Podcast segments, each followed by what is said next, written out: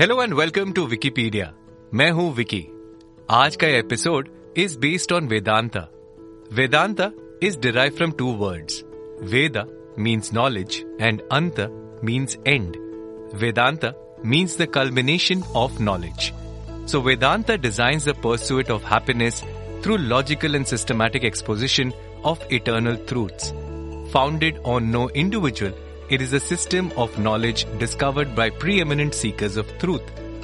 The knowledge promotes material and spiritual well-being, combines dynamic action with mental peace, instills the higher values of service to provide prosperity and peace to the community.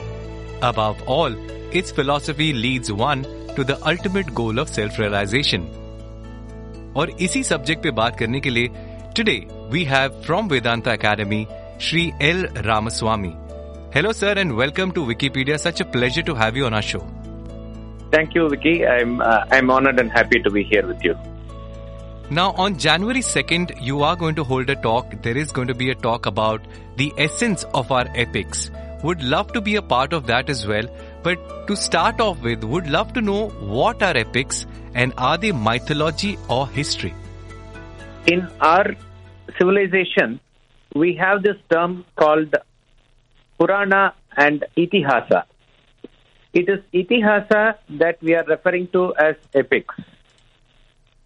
Itihasa literally means thus it happened. So it is definitely, we can say it is history. In fact, in, in the modern Hindi language also, they refer to history as itihas.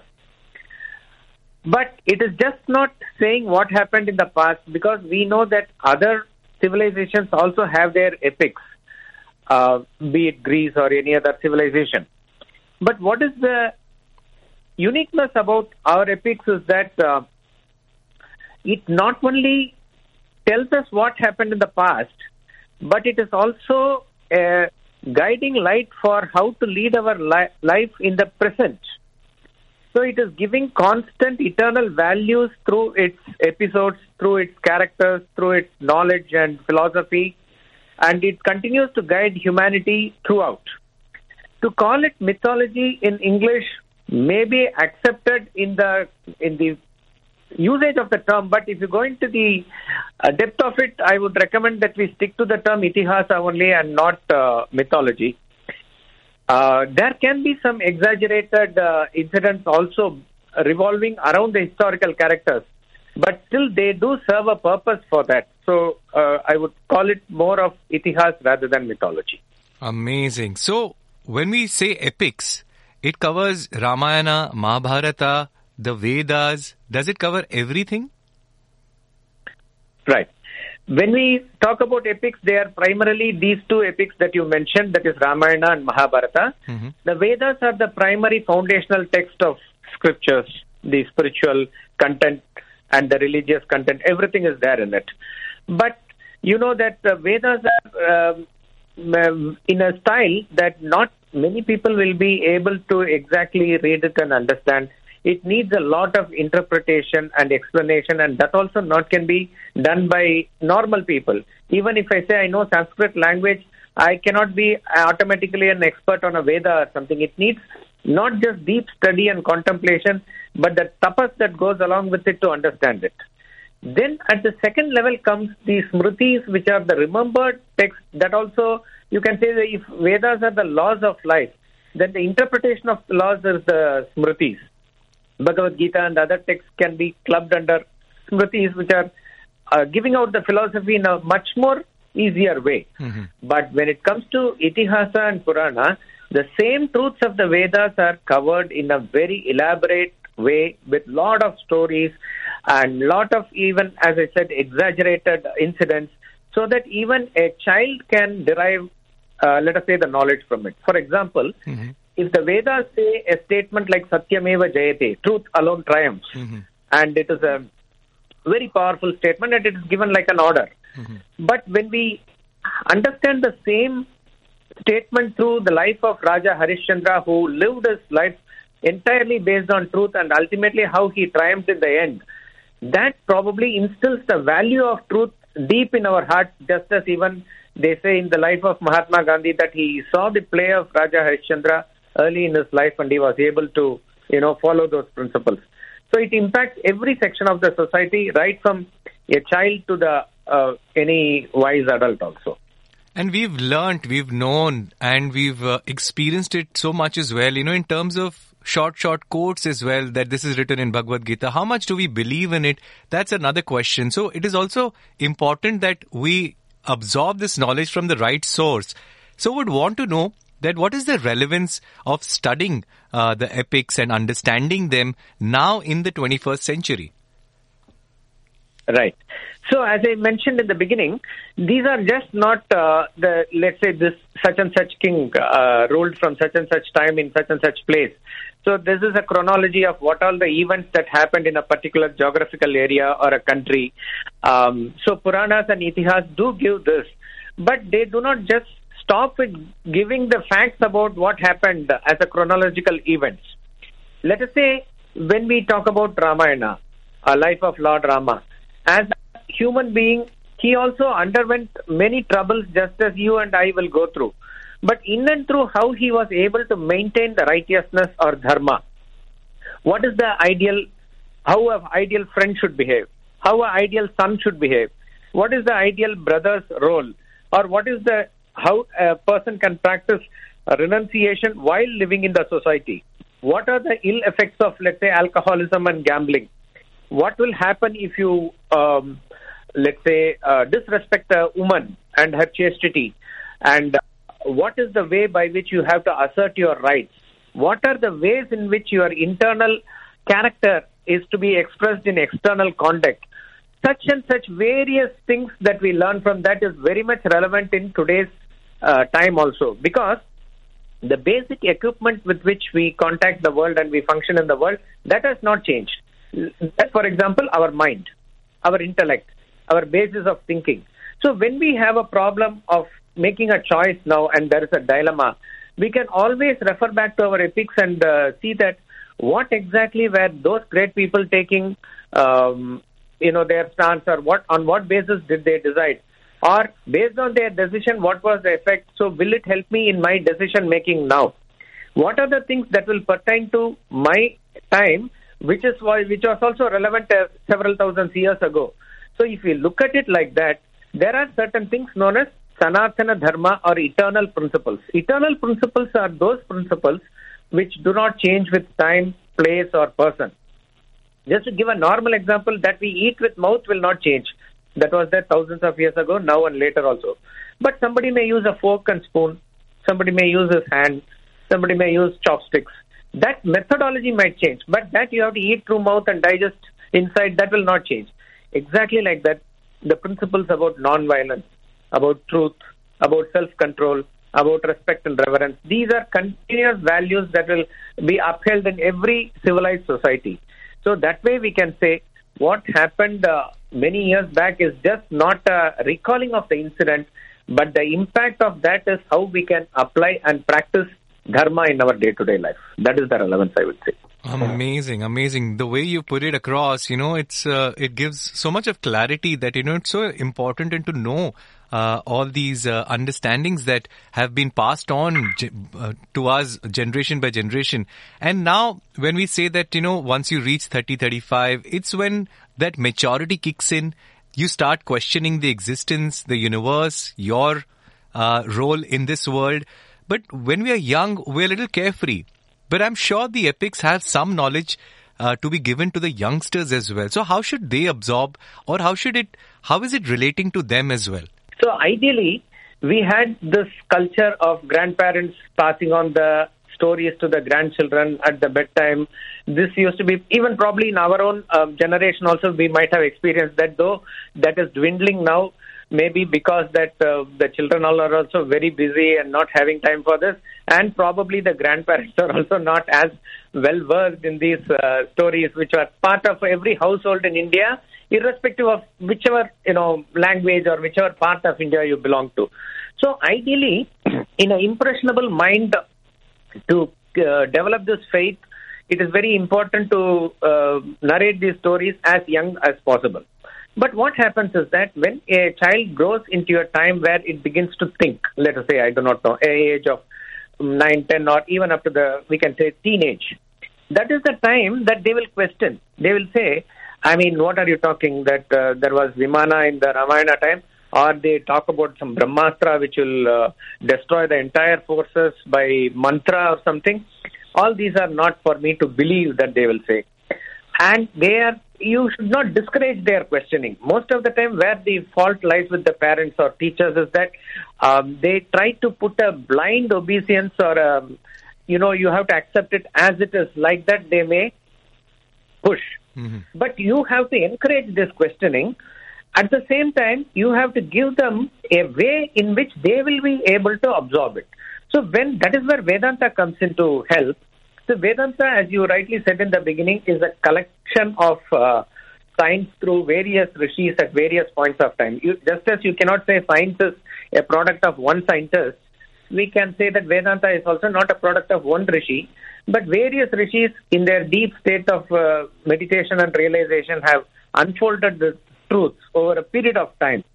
And the beauty of Vedanta is that it uh, it is able to give you scientific explanation and wants it wants you to approach it as you would approach, let's say, chemistry.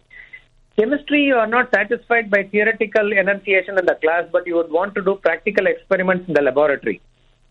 So, in the laboratory of life, you have to apply the principle given in Vedanta and find it uh, in your own life. So I'm not satisfied if I'm able to understand that the science says fire is hot. But I need not for every time uh, burn my finger in the fire. But I know for sure through vicarious or direct experience that that fire is hot. Now that is an internalized knowledge for me. So for youngsters to get this knowledge internalized, they must be given a, let us say, a rational uh, outing for this. Let's say yesterday was uh, Christmas and many parts of the world, they will celebrate Christmas. Fine. Now, thousands of years back, if you said uh, Jesus Christ um, uh, will save you and his uh, he has uh, died on the cross for you and his blood will save you means people on faith may believe it and it will definitely maybe work for them that faith if it is strong. But if a person asks, what is my connection with Jesus Christ? What is the blood connection that you are talking, etc.? So the same explanation that was given thousand, two thousand years ago may not be relevant now. We are not saying Christ is not relevant. We are not saying faith is not relevant. But the approach should be different. Exactly like that, when a person says, What is the significance of this ritual? What is the symbolism also behind Ramayana, apart from the incident that is happening there? Why does, let us say, Krishna play a flute or has a peacock or something like that? Why is he picturized like this? Why is he draped in always in yellow colored dress?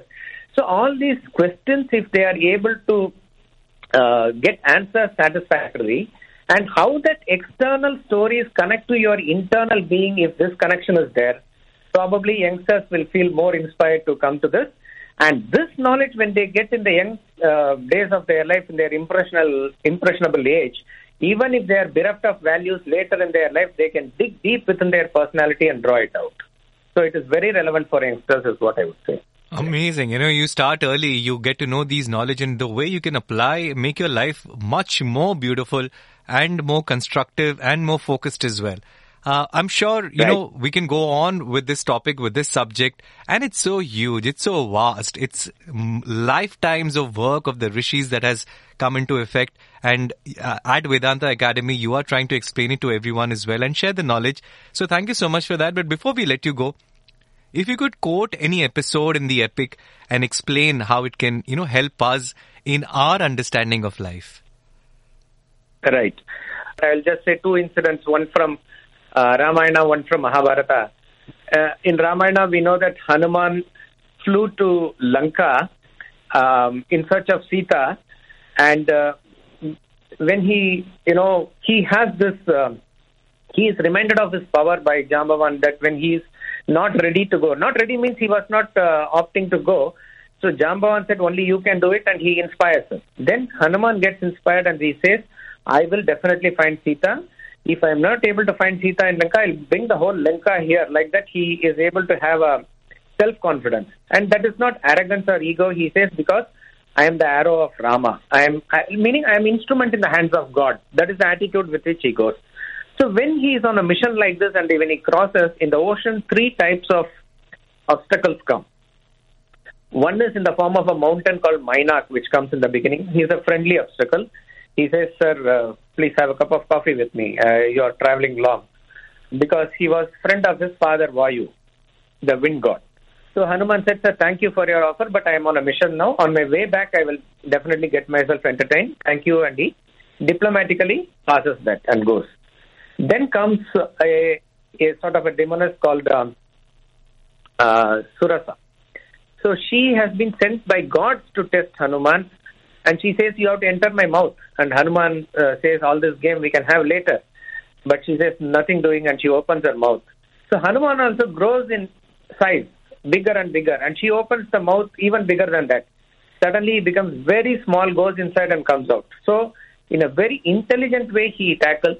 She says, I am not really an obstacle. I wanted to test you. You have passed the test. All the best. And she goes. Then comes a real obstacle in the form of another demoness called Simhika.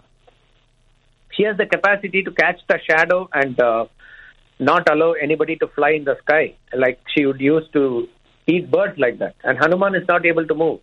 And after any persuasion, if doesn't work, he finally battles and wins over her. She finishes, he finishes her off. Now, what does that has got to relevance for us now? In any mission that you undertake in life, there are going to be obstacles. And these obstacles are three of three types. One is obstacle who is a friendly obstacle who you have to deal with diplomatically. Another is um, a, a obstacle, as it were, to test you whether you are consistent in your pursuit till you go to the end, or you will you falter in the first step itself. And another last obstacle is a real obstacle, which there are people or enemies of your project who don't want it to succeed. They are not interested in the welfare of others. So, how you deal with the, these obstacles is very clearly demonstrated in Hanuman's behavior. In Mahabharata, there is this great Rajasuya Yajna, the sacrifice uh, which Yudhishthira performs after he has uh, won the lordship over all the kingdoms. And there, um, it's a big, big sacrifice and big uh, function and big ritual, big conference, you can say. And all are invited from all parts of India. So it requires a thorough organization and management. So you find that Yudhishthira was not just a great king, he was a great uh, manager of uh, human resources also. So he was able to allot perfect jobs for the perfect people so that the whole function went off smoothly. This is one of the principles that we see in the modern management also that right person for the right job. So Bhima was in charge of uh, cooking for a for a conference like this. So many, so many thousands of people will come. So there are two ways of cooking. One is when you invite very special guests and you prepare with finesse a lot of items and with such delicacy. But when it's a huge uh, rally or a conference, then thousands of people come. You have to make the basic good food, hygienic food, but you cannot go into a lot of variety, etc. So one is in the form of uh, Nala, Nala, the another character in uh, in our uh, Puranas. Another is Bhima. So Bhima is an expert in this. So he was in charge of cooking. Arjuna had a reverence for the uh, elders. So he was in charge of receiving them and allotting them rooms and making them comfortable. Nakula had a, a, a flair for materials management. Materials will not just come in terms of uh, all the materials in the kitchen, all the materials in the puja room, all the materials in the uh, for the horses, everything. So he was in charge of the materials. Sahadeva was spiritually inclined.